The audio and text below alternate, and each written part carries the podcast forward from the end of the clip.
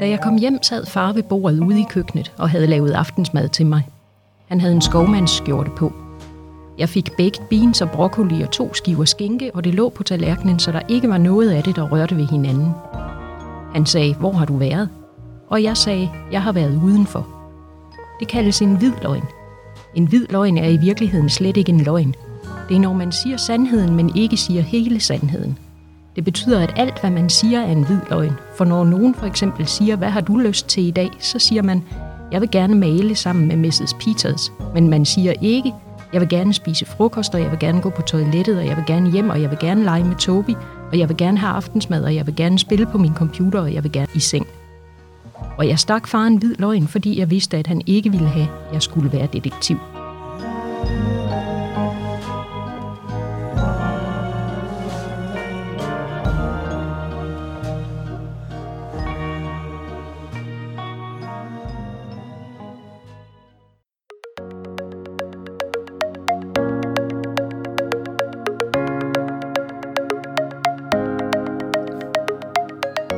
Velkommen til Æseløer, Ringsted Biblioteks podcast om bøger.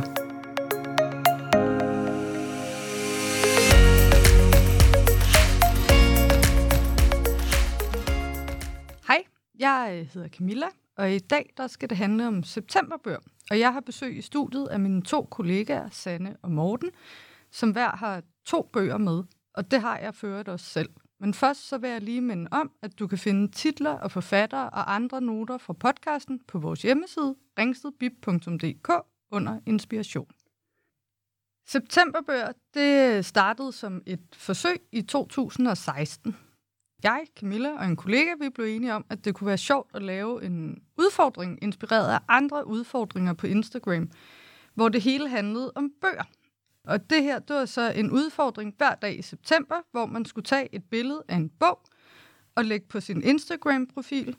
En udfordring kunne for eksempel være en bog, der matcher dit tøj, eller en lyserød bog. Og vi lavede så udfordringerne øh, klar. Vi udvalgte de her 30 udfordringer, så de var lige til at gå til, til dem, der gerne vil være med. Man kan finde septemberbøger og årets udfordringsbillede her for 2021 under hashtagget septemberbøger på Instagram. Morten, Sanne og jeg, vi har så hver især taget to bøger med, som passer til en af årets udfordringer. Og hvilken udfordring har du valgt som den første, Sanne? Jeg har valgt øh, den, som jeg tror hører til den 21. september, som er en titel, der får dig til at smile. Og øh, der har jeg valgt den mystiske sag om hunden i natten af forfatteren Mark Hatteren. Det er en øh, bog, som jeg tit anbefaler til vores lånere, når de kommer og spørger efter noget, øh, som øh, noget godt, som de kan læse. Øh, så jeg synes, det er dejligt, at jeg får lov til at have den med i podcasten øh, for en gang skyld. Det er, øh, det er en lidt speciel bog, fordi jeg-fortælleren i den er en øh, 15-årig dreng med Aspergers syndrom. Og i og med, at han er jeg-fortælleren, så får man, så får man det hele fra hans synsvinkel med, med de regler, han laver for sig selv for at få sit liv til at fungere, og de forklaringer, han har på ting, hvor man kan høre, det er noget, han har fået at vide af voksne, men måske ikke helt forstår, eller det er noget, han selv har tænkt sig frem til, som måske også sådan er en lille smule skævt i forhold til, hvordan vi vil mene, at, øh, at tingene ser ud. Øhm, den mystiske sag om hunden i natten, det er en titel, der får mig til at smile, fordi jeg synes, det er en dejlig bog. Det er jo selvfølgelig altid et godt udgangspunkt. Men også fordi det er en titel, der henviser til en Sherlock Holmes-historie, som jeg også holder rigtig meget af. Jeg får helt lyst til at læse den. det, det er sådan en bog, man kan læse ligegyldigt, hvad for en genre man normalt læser, så passer den her egentlig ind det, det er sådan i rammen en krimihistorie, fordi øh, Christopher beslutter sig for, at han vil opklare, hvem der har dræbt naboens hund. Det er, det er hunden fra, øh, fra titlen. Men det bliver også i høj grad en historie om, om Christophers udvikling i forbindelse med det her. For der er mange ting, han bliver stillet over for, der er udfordringer. Fordi han har Aspergers syndrom. Han har svært ved at tale med andre mennesker. Han har svært ved at aflæse andre mennesker. Der er en hel masse ting, han også kommer op imod, øh, når han skal prøve at opklare, hvem der har slået den her hund ihjel. Så det er en bog, der både er, er rørende og smuk og øh, dejlig og med en interessant jeg-fortæller og en lille krimihistorie. Og, altså, den, den rammer på rigtig mange punkter, synes jeg. Måske også lidt sort humor, tænker jeg, det kunne lyde som. Ja, det, det er der. Altså, den har, det, Mark Hattern er englænder, og den har den der sådan lidt underspillede, sarkastiske engelske øh, tone, som vi jo godt kender fra, fra mange andre steder. Jeg tror i hvert fald, jeg skal læse den. Den mystiske sag om hunden i natten. Øh, Morten, hvilken ja. udfordring har du valgt som den første? Jeg har valgt en bog, øh, som, øh, som jeg læser netop nu. Jeg er ikke kommet så langt ind i den. Den hedder 1947. Øh, her begynder nu, det er undertitlen. Lidt spøjs undertitel. Men 1947, den er skrevet af en øh, svensk øh, forfatter, men også journalist, øh, Elisabeth Åsbrink hedder hun. Og hun har altså sat sig for at, at skrive om året 1947 ud fra forskellige øh, episoder og personer og handlingsforløb, der sådan løber på tværs igennem året. Og det er faktisk en fagbog, men den, øhm, den har den, den er altså den er, den er meget sådan skrevet skønlitterært, episoderne er, men den bygger på øh, et grundigt research, kan man godt fornemme, af, af det år, som hun så mener er sådan et, et meget sådan skældsættende år grund til, at to bogen, det er faktisk, at det mener jeg faktisk også, det er af mange grunde. Så, så det, er, det er spændende læsning. Den er, øhm, den er bygget op sådan, at den har et kapitel, som er januar, februar og så videre. Og så i, hvert, i hver måned, der er der sådan nedslag forskellige steder. Øh, jeg er kommet til London, så er der et nedslag om Chicago. Det er Simone øh, de Beauvoir. Hun er i, i Chicago og møder en anden forfatter derover, og så kommer vi også til, øh, kommer til Holland, og vi er også nede sydpå øh, i Mellemøsten, hvor der sker meget også. Og, øh, og det, det synes jeg er en meget god måde at komme rundt på. Øh, der var et, et kapitel også om, om øh, Christian Dior, ham modeskaberen, som jeg ved ikke så meget om mode, men, men det er åbenbart også noget, der kommer på det tidspunkt. Det er jo sådan en, en tid øh, lige i starten af den kolde krig efter 2. verdenskrig, hvor der er en hel masse opbygning og brydning og nogle, nogle kolonimagter, der ligesom slipper deres imperie. Øh, Indien bliver selvstændigt, for eksempel Pakistan. Og der er sådan, det, jeg synes, det er en meget, meget spændende bog. Jeg glæder mig til at læse videre i den. Den lyder spændende. Jeg tænker, den minder mig lidt om, øh, hedder den, om nej, 100 år om, af Anna Elisabeth Jessen, som, øh, hvor det 100 år fortalt et år per kapitel. Det er jo sådan en skønlitterær bog. Men øh, Jamen, jeg tror, der er faktisk flere af den slags bøger. Jeg ved, øh, der var også en, øh, 1913, tror jeg også, en, der har skrevet om den. Så, øh, så det, det, jeg synes, det er en spændende måde at sådan slå ned historisk og, og dække det videre og bygge på noget research og pille noget ud. Øh, det, det kan jeg egentlig meget godt lide. Det bliver også sådan lidt mere spiseligt på en eller anden måde, ikke? At, at det ikke måske går så meget i dybden med, med alting, men at man får sådan et godt overblik over, hvad var det egentlig, der skete det år? Ja, altså jeg synes også, man kan, man kan egentlig... Øh, jeg tænker mig at læse den fra ende til anden, men jeg tror ikke godt, man kan plukke lidt i det, og så læse nogle af de der nedslag. Øhm, der er et handlingsforløb. Øh, hendes far er en del af handlingen, som bliver flettet ind, så på den måde er der sådan noget personligt også. Og det er jo det, der gør, at den, jeg synes, den der ligesom er en fortælling, der binder det sammen, ellers så, så bliver det meget sporadisk, måske lidt for sporadisk, men, men, øh, men jeg synes faktisk, hun gør det rigtig godt. Hun har skrevet en anden roman også, så øh, det er spændende, om der kommer flere fra hendes hånd. Jeg tror, den her fra 2016, så det er sådan forholdsvis nyt. Ja, jamen øh, tusind tak for den anbefaling, og jeg kan lige tilføje, at det er faktisk den allerførste udfordring, den bog, du læser lige nu.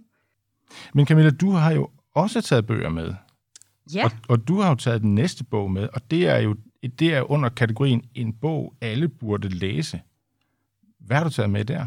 Jamen, jeg har taget måske en sådan lidt mere alvorlig bog med. Esben Kjærs øh, Døden, en overlevelsesguide med undertitlen En eksistentiel håndbog for efterladte.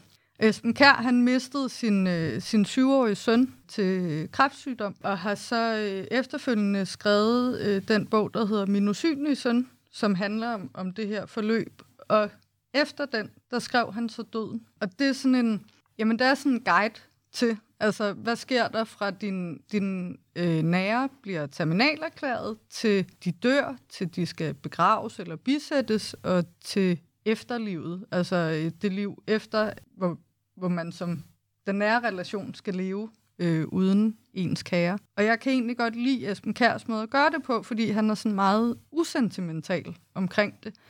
Han peger ikke fingre af nogen, og, og, øh, og han gør det heller ikke til sådan... Altså, det er jo et følsomt emne, men det bliver ikke sådan øh, føle-føle-agtigt. Det bliver måske mere en pragmatisk tilgang til det. Og jeg har jo min egen, min egen lille kæphest, at jeg synes, at vi skal blive bedre til at snakke om, øh, om de svære ting, som for eksempel sorg. Så derfor så synes jeg, at det er sådan en bog, alle burde læse, for den er ret fin, og den er jo ikke så, så lang øh, og skrevet i et ret let sprog. Og der er også, øh, der er jo også råd til, øh, hvad kan man som pårørende til en i sorg gøre, for eksempel. Så det, du siger, er at øh, få taget hul på det, øh, før det opstår, de her lidt øh, svære problematikker. Døden er jo noget, vi møder den jo alle sammen på et tidspunkt personligt, men vi møder den jo også i form af nogle af vores kære, der går bort. Og hvordan takler vi det? Det ved vi jo faktisk ikke, før vi står i situationen, tænker jeg. Det, øh, det er meget forskelligt, hvordan man reagerer. Og øh, man reagerer nok også umiddelbart, og så er der en efterreaktion, og så skal man ligesom undgå, at det bliver til traume jo. At man ligesom får tunge problemer med det her at miste, og måske er bange for det fremadrettet. Så det er da rigtig godt med, at man, man får en bog, man, du skal læse den, fordi du kommer sikkert i den situation. Eller der er en af dine nære, der kommer i den situation, og så kan du støtte og dele ud af de erfaringer, som Esben Kjær har gjort sig, og skrive om i bogen. Ja, og man kan sige, at det eneste, vi ved om vores liv, det er jo, at vi bliver født og dør på et eller andet tidspunkt, så derfor synes jeg, den er meget relevant.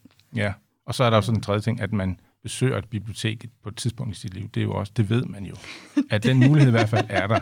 og så kan man låne bogen. Så kan man nemlig låne den bog. Ikke? Præcis. Yes. Meget vigtigt. Godt. Men nu har vi jo så haft tre bøger på banen, som alle er bøger, der er i en kategori under septemberbøger. Og vi har jo haft lidt forskelligt. Vi har haft noget med smil, vi har haft en alvorlig en, og så har vi haft sådan en historiebog. Øhm, men hvad er egentlig ideen med at lave de her septemberbøger? Øh, tænker I, hvad, hvad, hvad kan det øh, sætte i gang hos, hos dem, der deltager, og dem der, øh, dem, der godt kan lide at læse? Hvordan kan man få udbytte af at være, være med til septemberbøger? Altså, jeg tænker jo, eller jeg tror egentlig, jeg var overrasket over det første år, øh, hvor mange fine fortællinger, der kom ud af de her udfordringsbilleder.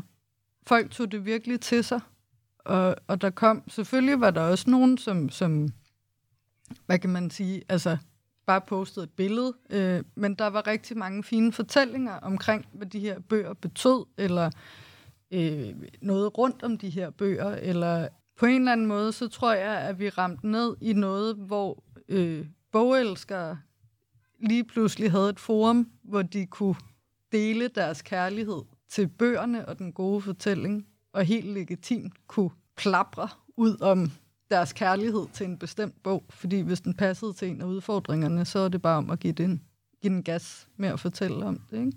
Og det er jo også en mulighed for at, at, at, at prøve at få sat ord på, hvad man, hvordan bøger kan passe ind i en hver sammenhæng. Altså der er en bog til en hver sammenhæng. Øh, det er jo også nogle af de der kategorier eller benspænd, som, som er lagt ud, ligesom er med til, at man skal finde en bog, der passer og vurdere, hvad for en er den bedste, man har læst i år, og hvad man er i gang med at læse, hvis man læser flere bøger og sådan. Men Hassan, har du, hvad, har du været med til septemberbøger? Eller, du, du ved, nu laver vi det på biblioteket, men har du, øh, har du, har du været med til det?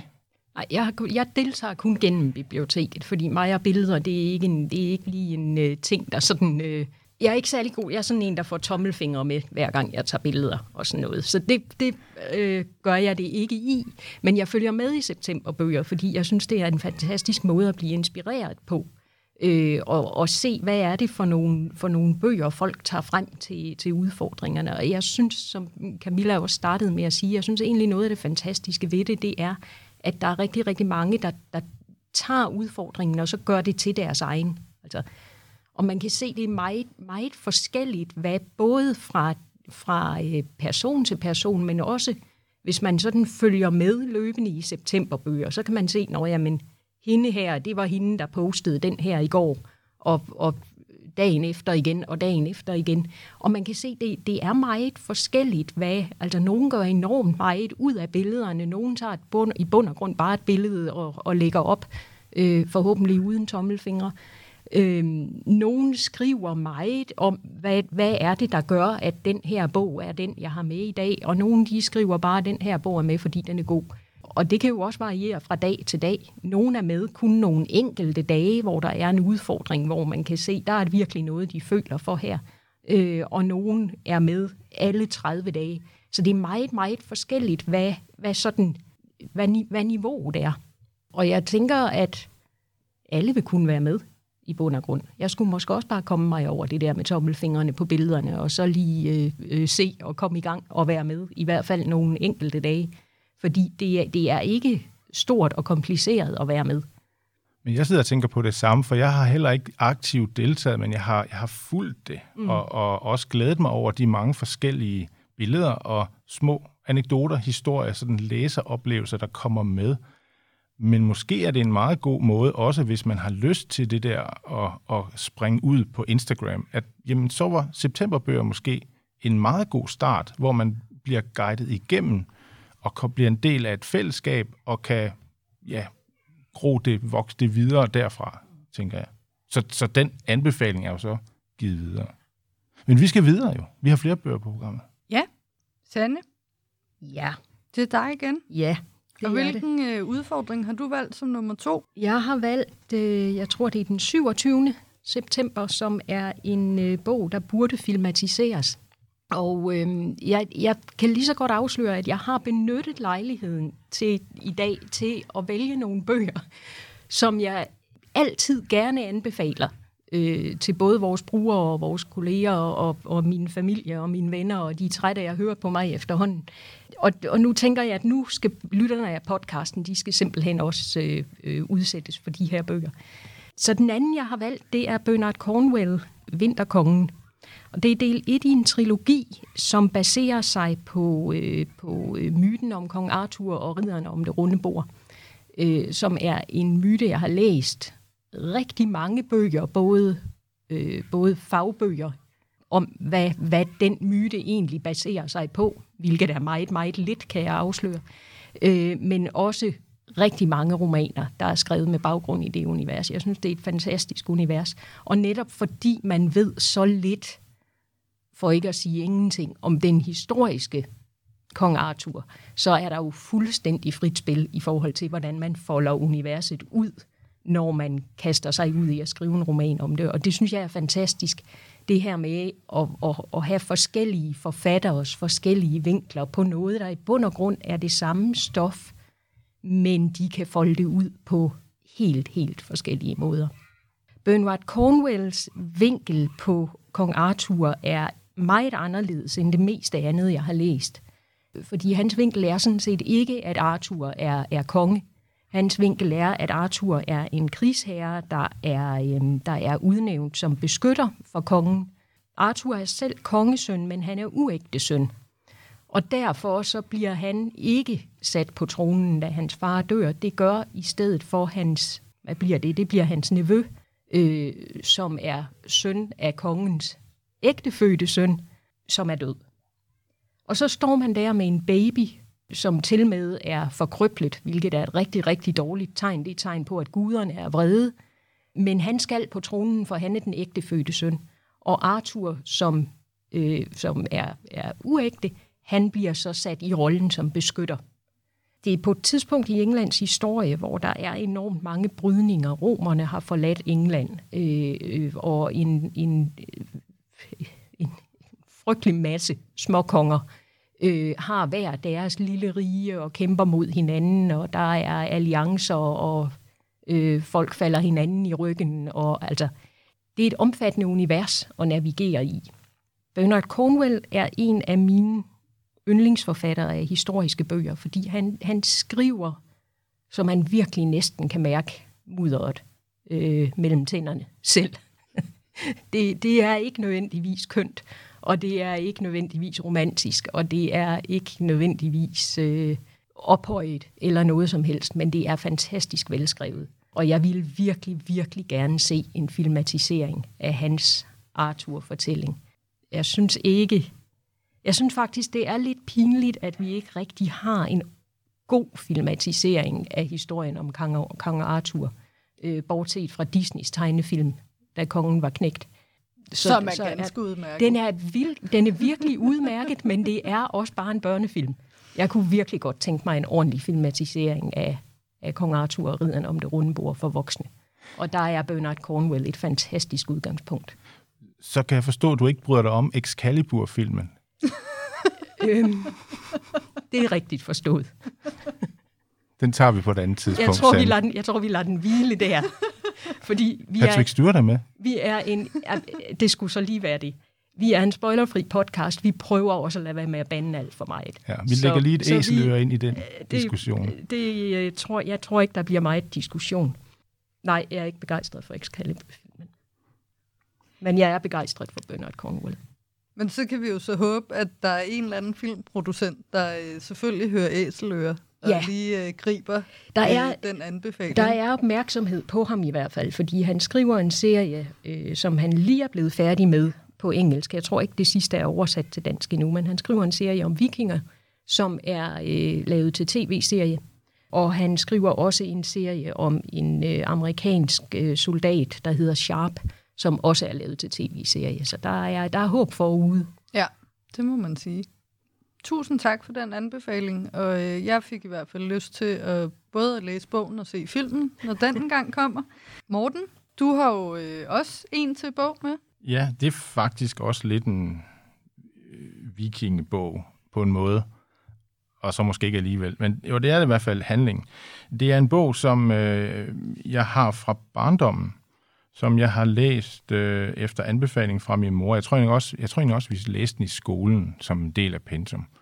Og jeg har genlæst den nogle gange, og øh, jeg synes stadigvæk, den holder. Jeg synes, det er en meget god bog. Det kan godt være, at jeg har sådan lidt et, et øh, personligt forhold til den, men, øh, men øh, det er den, der hedder Tral og Fri, som er skrevet af Leif Esper Andersen, øh, som også øh, har skrevet den, der hedder Heksefeber. Jeg tror, det Heksefeber er nok sådan den, der er mest kendt af hans bøger. Og så den her. Og øhm, jeg glæder mig altid, når jeg går rundt i børnebiblioteket, og så får øje på den her. Den stadigvæk er der. Fordi vi, vi skal jo altså tilbage øhm, til, øh, til 1900, jeg tror, den er udgivet i 79. Og øh, det er jo, øh, på det tidspunkt var der jo, var der jo lidt grøde i, i børnelitteraturen, hvor man begyndte sådan at skrive lidt mere øh, en socialrealisme. Og øh, det her er ikke socialrealisme, men det er det er jo sådan noget, det handler jo om klassekamp. Det gjorde meget i 70'erne. Og derfor så, øh, så er den ikke, det, det er jo ikke sådan noget, jeg, jeg egentlig læste mest af, da jeg var ung. Men jeg kunne rigtig godt lide den.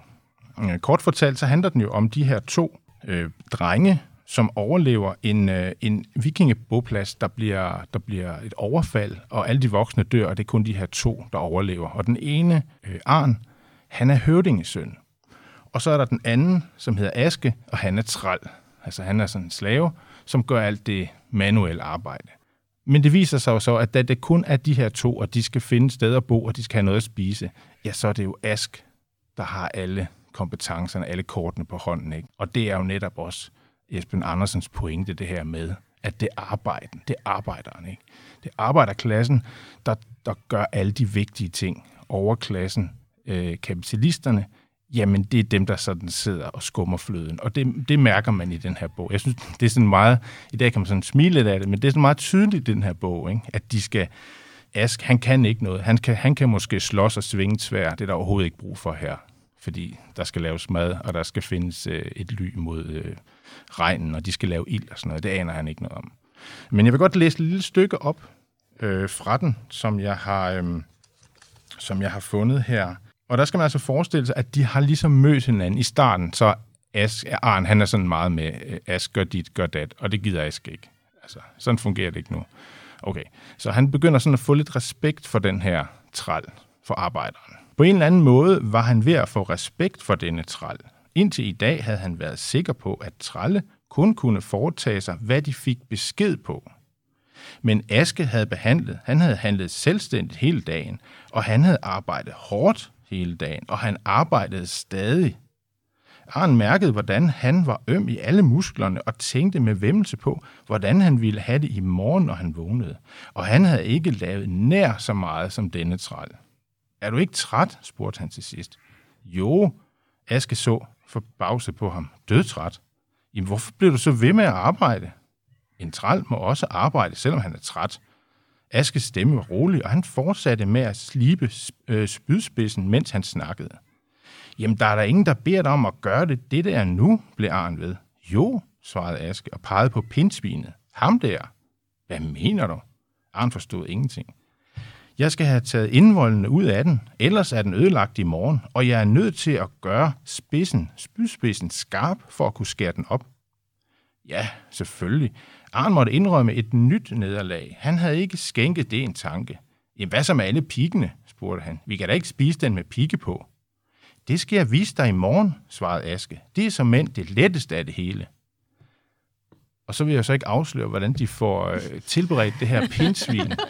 øh, men det må man så læse i bogen, fordi det klarer øh, de øh, rigtig flot, og når jeg siger de, så er det selvfølgelig Aske.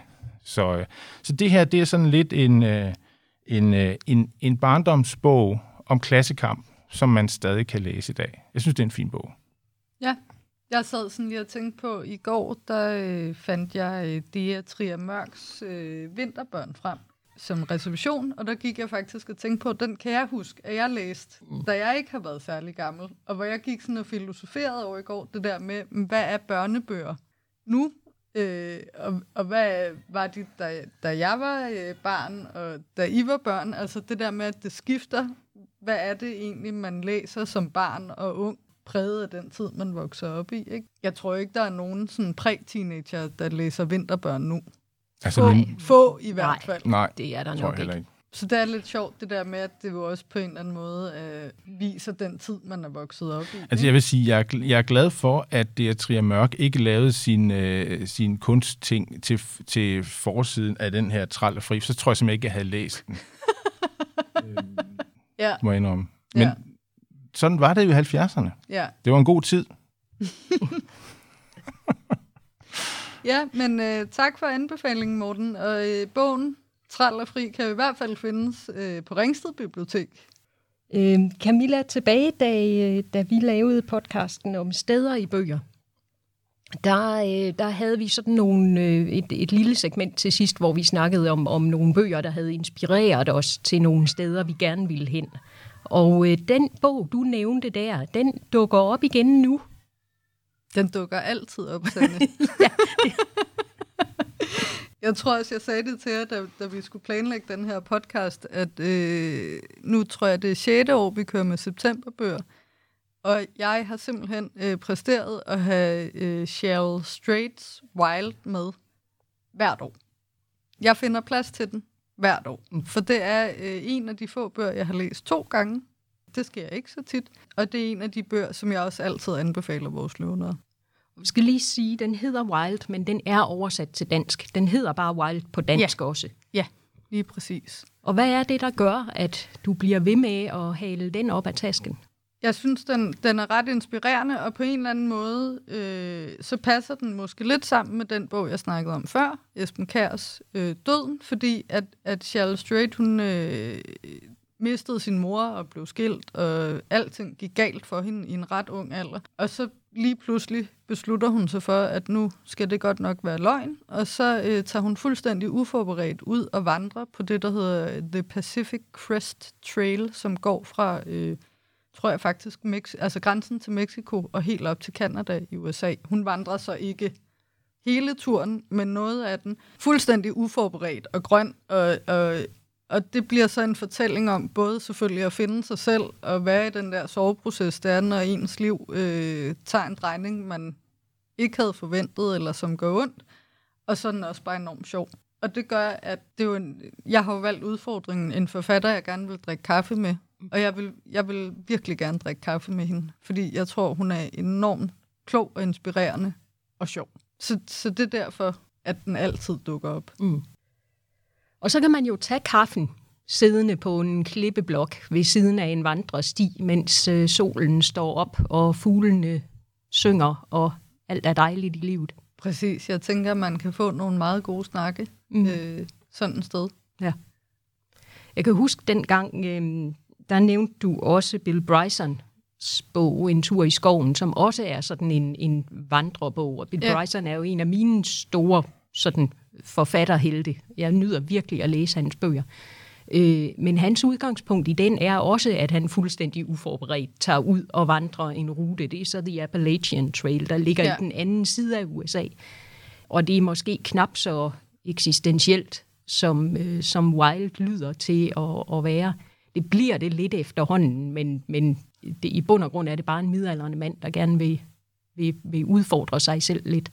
Jeg tror det er på en anden måde, for mm. han har jo også hans ven med, hans irriterende ven. Så jeg tror, hvor, hvor Cheryl Straits Wild handler mere om det der med øhm, at være det der sted i livet, hvor man er ved at blive voksen, og mm. ikke helt kan finde ud af det, og, og øh, skal tage vare på sig selv. Og så, så er Bill Bryson mere over i den der, øh, ja, altså han er en, en midaldrende mand på det tidspunkt. Men også lidt det der med venskaber, ikke? Altså, mm. der har varet i mange år, og, og de er jo til det, selvom han er, undskyld med sprog, skide irriterende, ja. den der ven, ikke? Ja. Men det er jo noget med, at han flytter, han flytter jo ind et sted i et hus, og finder ud af, at den der uh, Appalachian Trail går lige i baghaven. Mm. Og så begynder han at undersøge, hvad det er for noget med det. Og så, så vil han jo afsted, og så siger han til alle sine venner, nu skal jeg afsted på den der tur, og der er sådan en scene, hvor han går ned til den lokale øh, friluftshandel der, og køber soveposer og støvler, og hvad, alt hvad han skal have med der, ikke? Og så den her ven henvender sig så til ham og siger, jeg tager med. Åh, okay, jamen det er da fint nok. Og da han så kommer, så har han jo pakket alverdens ting, øh, øh, chips og kager og alt muligt, som han jo på ingen måde kan have bære rundt på det der. Og han er også, han er heller ikke i god form. Øh, vægtmæssigt er han også øh, lidt over, øh, hvad der måske er øh, øh for at foretrække på sådan en tur. Men jeg synes faktisk, at han klarer det godt. Det er sådan noget med, at, at han går lidt ned bag i, og så omkring aftenstid, så hen, indhenter han ham så, og så kan ja. det sådan øh, lidt speciel tur, de har. Men, ja, men øh, det er det. Men det er en super god bog. Og jeg kan i det, virkeligheden godt lide, at de begge to har humoren med ind over. Altså, fordi der er også en scene i Wild, hvor, hvor øh, Cheryl Strait har pakket sin taske, og hun har helt klart pakket for meget. Og den der beskrivelse af den her spinkle unge kvinde, der bare vælter rundt med en kæmpe rygsæk, som hun simpelthen ikke kan bære. Ikke? Altså, og det er måske her, vi skal sige, jeg tror ikke, at, at bøgerne er et udgangspunkt for at anbefale, at man skal tage uforberedt på vandretur. Ej, det, det, det øger nok underholdningsværdien, når man læser dem, men det kan godt være, at ude i virkeligheden, der skal man forberede sig lidt ja, bedre. Men mindre ja. man gerne vil skrive en, en virkelig sjov bog om det, ja. selvfølgelig. Ja, altså du, du, du kan godt have mange bøger i rygsækken, men det skal være den mentale rygsæk. Ja. altså prøv at høre, hvis jeg skulle ud og vandre, så ville jeg sørge for at have pulverkaffe og chips og så min Kindle e-bogslæser. Det ville være det. Men det kommer oh, også toiletpapir. an på, hvor man så skal vandre hen, og hvor lang tid. Nej, det tror jeg faktisk ikke. Jeg tror faktisk, jeg tror faktisk, det ville være de fire ting, jeg ville tænke, det her er virkelig nødvendigt. Jamen, det bliver sikkert en god bog. Sandegård kan, Caminoen eller Caminoen. Eller... hør, hør om den i æsler om, om to til tre år. Er der andet, du, øh, du gerne vil sige om Wild, Camilla? Nu kommer vi lidt, lidt, væk, lidt væk fra sporet, om man så må sige. Jeg tror også, det er bare sådan en, det er sådan en bog, som, som lidt kan ramme alle, ikke? Mm. Altså, fordi enten så har man været det sted i livet, eller også så er man det sted i livet, eller også så har man, øh, har man brug for en, øh, for en sjov bog, eller en seriøs bog, eller en, altså, jeg synes, den rammer rimelig bredt, og det skal jo lige siges, den er faktisk filmatiseret. Okay. Jeg har ikke set filmen, mm. fordi jeg blev irriteret efter to minutter. Måske fordi, at jeg er så glad for bogen, at jeg tror simpelthen ikke, jeg vil være tilfreds lige meget hvad. Nej, sådan er det jo med nogle bøger. At ja. Dem elsker man så højt, og har billederne så fastgroet ind ja. i sit eget hoved, at der er ikke en eller anden skide filmskaber, der skal komme og fortælle mig, hvordan det ser ud. Nej, og, og så ved jeg jo, hvordan Cheryl Strait ser ud, mm. og, og den skuespillerinde, der så er valgt til at spille hende, synes jeg, måske er sådan lidt for glitteragtig, også i forhold til historien. Så, så vi skal have helt på plads i forhold til udfordringen, at du vil gerne drikke kaffe med Cheryl Strait, men absolut ikke med skuespilleren, der spiller. Ja. Ja. Godt. Så har vi styr på det. det var de bøger, vi, har, vi havde valgt til i dag, men jeg kunne godt tænke mig lige at høre lidt mere til, øh, til septemberbøger, fordi nu sagde du, at det, det er 6. år, det kører her i 2021, og øh, det har været en succes stort set fra begyndelsen, synes jeg, jeg sådan har hørt på, øh, på kontorvandrørene dengang det gik i gang, og vi alle sammen var lidt usikre på, at hvad var nu det her, og ville det fænge, og, hvor, og hvordan ville det gå. Kan du ikke prøve at fortælle lidt om, hvordan, øh, hvordan det hele startede? Det var øh, Johanne, en, en af vores tidligere kollegaer, der kom ind til mig en eller anden dag og sagde, øh, skal vi ikke lave den her udfordring? Jeg har set de her øh, udfordringer, øh, især øh, fra øh, amerikanske Instagrammer, med alt muligt. Det kunne være en fitnessudfordring, eller øh, en fotoudfordring, altså der ikke havde noget med bøger at gøre, men et eller andet. Skal vi ikke lave det med bøger? Skal vi ikke gøre det i september? Og skal vi ikke bare skyde det afsted? Og så sagde jeg, jo, det lyder som en god idé. Og så øh, planlagde vi de 13 udfordringer øh, med udgangspunktet i, at alle skulle kunne være med. Så ikke noget, der minder dig om Dostojevski? Nej. Nej. For eksempel. og så skød vi det hele afsted. Og så øh, sagde vi også, at vores succeskriterie, det var, at vi ville bare gerne have 10 bibliot- andre biblioteker med. Vi havde ligesom skrevet en mail rundt til alle de biblioteksprofiler, der fulgte os på Instagram. Og da der var 50 profiler, der ligesom havde meldt ind, Mm. hvor er det fedt det her. Og det var jo ikke kun biblioteker. Jeg kan huske et, et forholdsvis stort forlag delte det der billede Mm. med udfordringerne, og der eksploderede det ligesom. Så, så da der var 50 profiler, der havde meldt sig til, der stoppede vi med at tælle, og så havde vi bare yes-armene i vejret. Mm.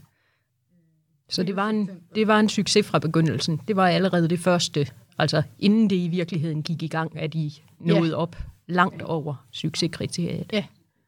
Og det er en glad blanding af forlag og biblioteker og enkeltpersoner og bogblogger og, og Alt. alt. Øh, vi har jo endda også de sidste tre år, tror jeg, eller fire år, har vores søde kollegaer i både Sverige og Norge også været med. Og det er jo ret fedt, synes jeg, at, at det på den måde har kunne samle biblioteker på tværs af, af landegrænser.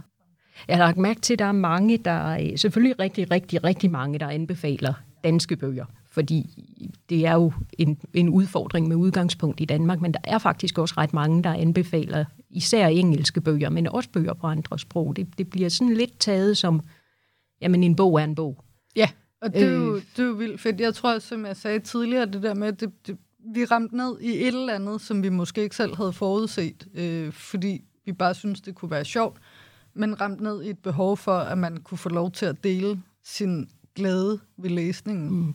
Og det kan jeg jo også se. Vi har, vi har næsten lige delt øh, årets udfordringsbillede, og det fik jo helt vildt mange reaktioner. Og, og det var bare folk, der skrev yes og woohoo, og ej, hvor vi glæder os, og endelig er det snart september, eller nu skal jeg være med for første gang. Det har også lidt fået sit eget liv på en eller anden måde. Ikke?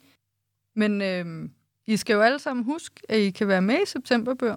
Det, der er det fede ved septemberbøger, det er, at man kan være med lige præcis de dage, man har lyst til, og lige så meget, man har lyst til. Der er ikke nogen krav om, at det er alle 30 dage. Det kan være en dag, det kan være 10 dage. Man finder udfordringerne på hashtagget septemberbør på Instagram. Og det er jo som sagt noget, vi laver hvert år. Så hvis du først hører den her podcast i januar 2022, så er det bare med at forberede dig på september.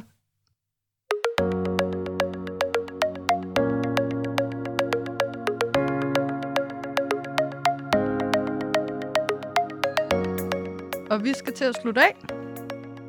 Så øh, hvis du har brug for at blive mindet om øh, titler og forfattere, som vi har snakket om her i dag, så kan du kigge på vores hjemmeside ringstedbib.dk under inspiration, hvor vi har samlet noterne fra podcasten. Og så øh, vil vi gerne sige tak for i dag. Tak til Morten og Sand. Selv tak. Selv tak.